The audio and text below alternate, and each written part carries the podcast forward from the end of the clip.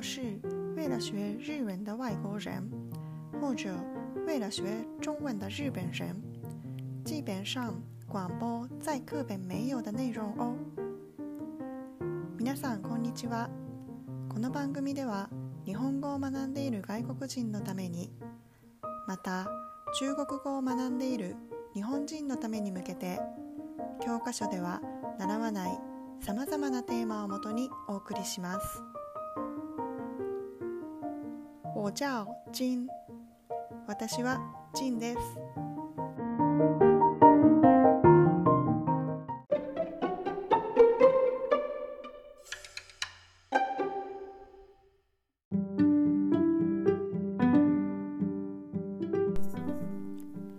那我们开始喽。それでは始めましょう。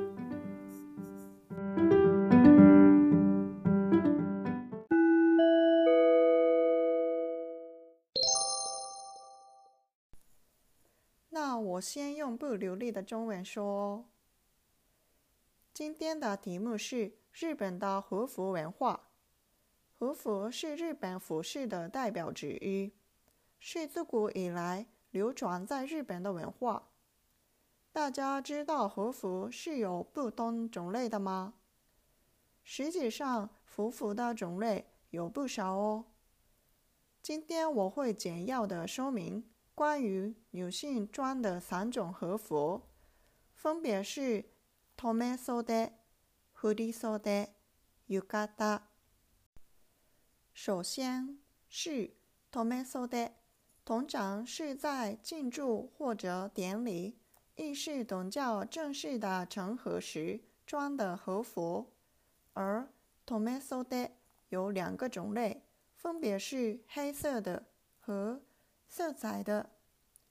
黑色的 tomesode 叫 kurotomesode，已婚的女生装的；而有色彩的。透明袖叫色透明袖，已婚有否的女生都可以穿。第二种和服，它叫フリソデ，也是庆祝的时候穿，较为正式的服饰。 可是フリソデ只有未婚的女生可以穿。这种和服的特色是袖子很长，而且有很多种的颜色，很华丽。长人式的时候穿蝴蝶袖的是很普遍的。第三种和服，它叫 yukata 雨衣。基本上，雨衣 是夏天时常常穿的和服，比及一般的和服，它的衣料比较薄。轻飘飘的样子，为了能在炎热的夏天穿，所以很重视透气性。原本雨衣是睡觉时穿的睡衣，但现在在观光景点之类的地方能够接得到雨衣，因此变成了能简单轻松就穿到的和服。今年因为疫情的关系。烟火大会都被取消了，所以我没有穿雨衣的机会，因此更是期待明年能够穿雨衣看烟火。大家穿过和服吗？大家来日本玩的话，请穿看看和服哦，一定会是个很棒的体验哦。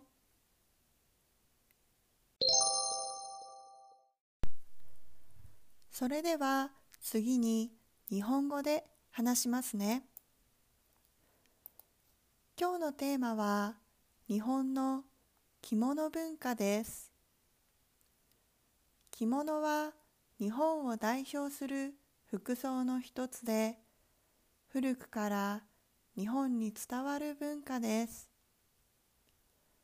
皆さん着物には種類があることを知っていますか？実際はたくさん種類がありますが今日は簡単に女性が着る3つの種類留袖振袖浴衣について説明します。まず、留め袖はお祝いの場面や式典など正式な場面で着る着物のことです。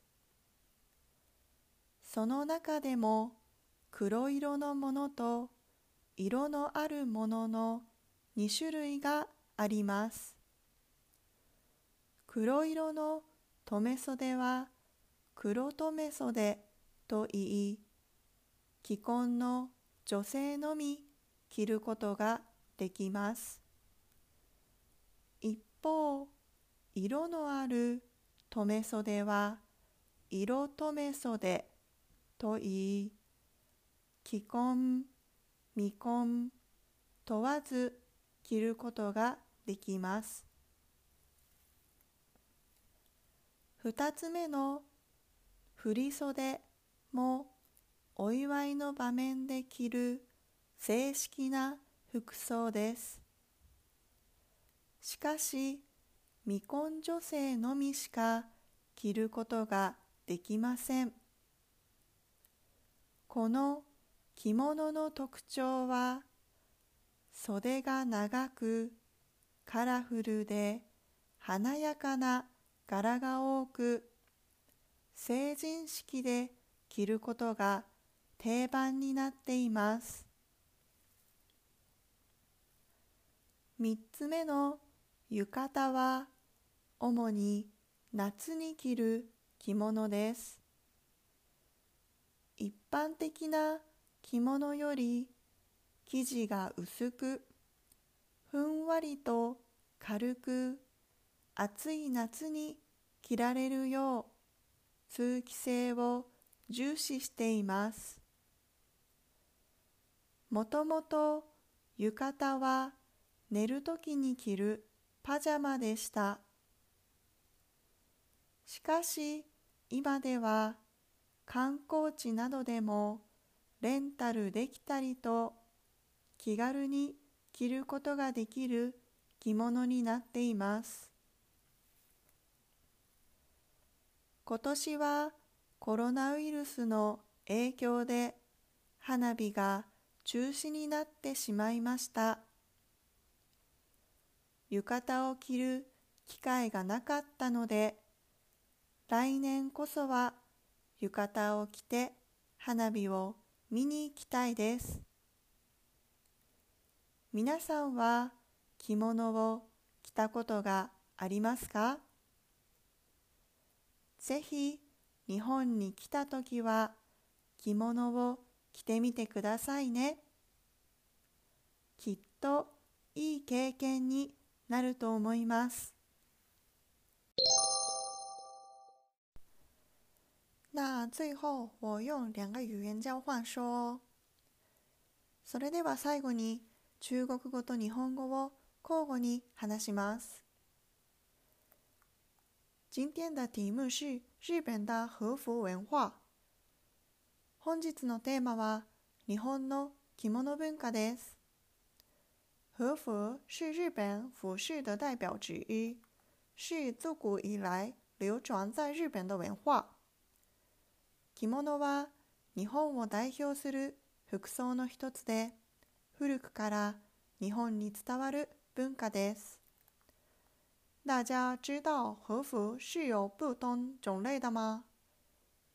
皆さん、着物には種類があることを知っていますか？实际上，和服的种类有不少哦。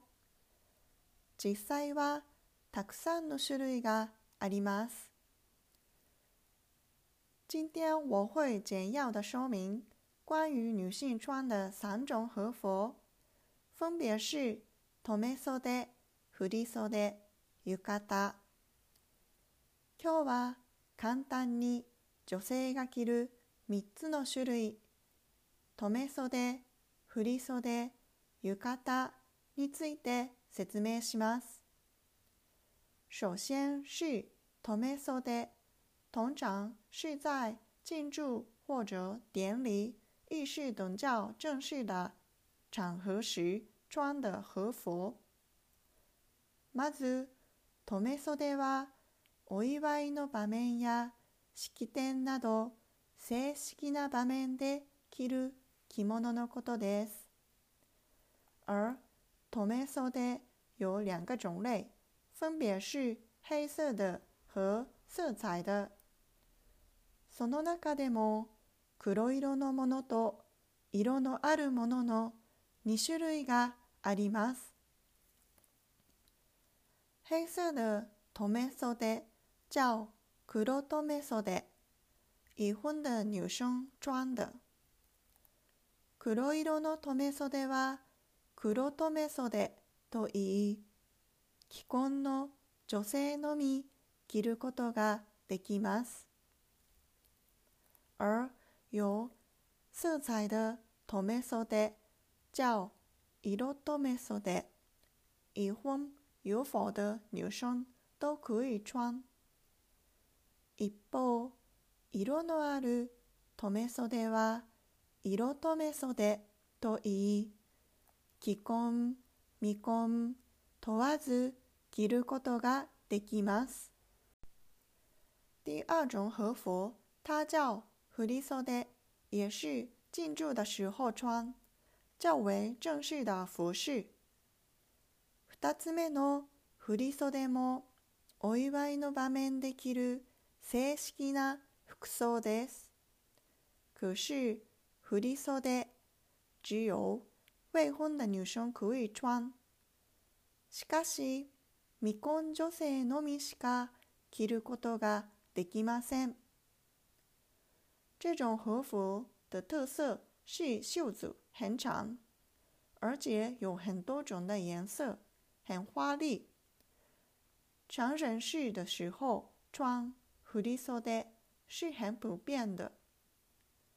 この着物の特徴は袖が長くカラフルで華やかな柄が多く成人式で着ることが定番になっています。第三种和服，它叫浴衣。基本上，雨衣是夏天时常常穿的和服。三つ目の浴衣は主に夏に着る着物です。比起一般的和服，它的衣料比较薄，轻飘飘的样子。为了能在炎热的夏天穿，所以 很重视透气性。一般的な着物より生地が薄く、ふんわりと軽く、暑い夏に着られるよう通気性を重視しています。原本雨衣是睡觉时穿的睡衣。もともと浴衣は寝るときに着るパジャマでした。但现在在观光景点之类的地方能够接得到雨衣，因此变成了能简单轻松就穿到的和服。しかし、今では観光地などでもレンタルできたりと気軽に着ることができる着物になっています。今年因为疫情的关系，烟火大会都被取消了。今年はコロナウイルスの影響で花火が中止になってしまいました。所以我没有穿雨衣的机会，因此更是期待明年能够穿雨衣看烟火。浴衣を着る機会がなかったので、来年こそは浴衣を着て花火を見に行きたいです。大家穿过和服吗？皆さんは浴衣を着たことがありますか？大家来日本玩的话，请穿看看和服哦，一定会是个很棒的体验哦。ぜひ日本に来た時は着物を着てみてくださいね。きっといい経験になると思います。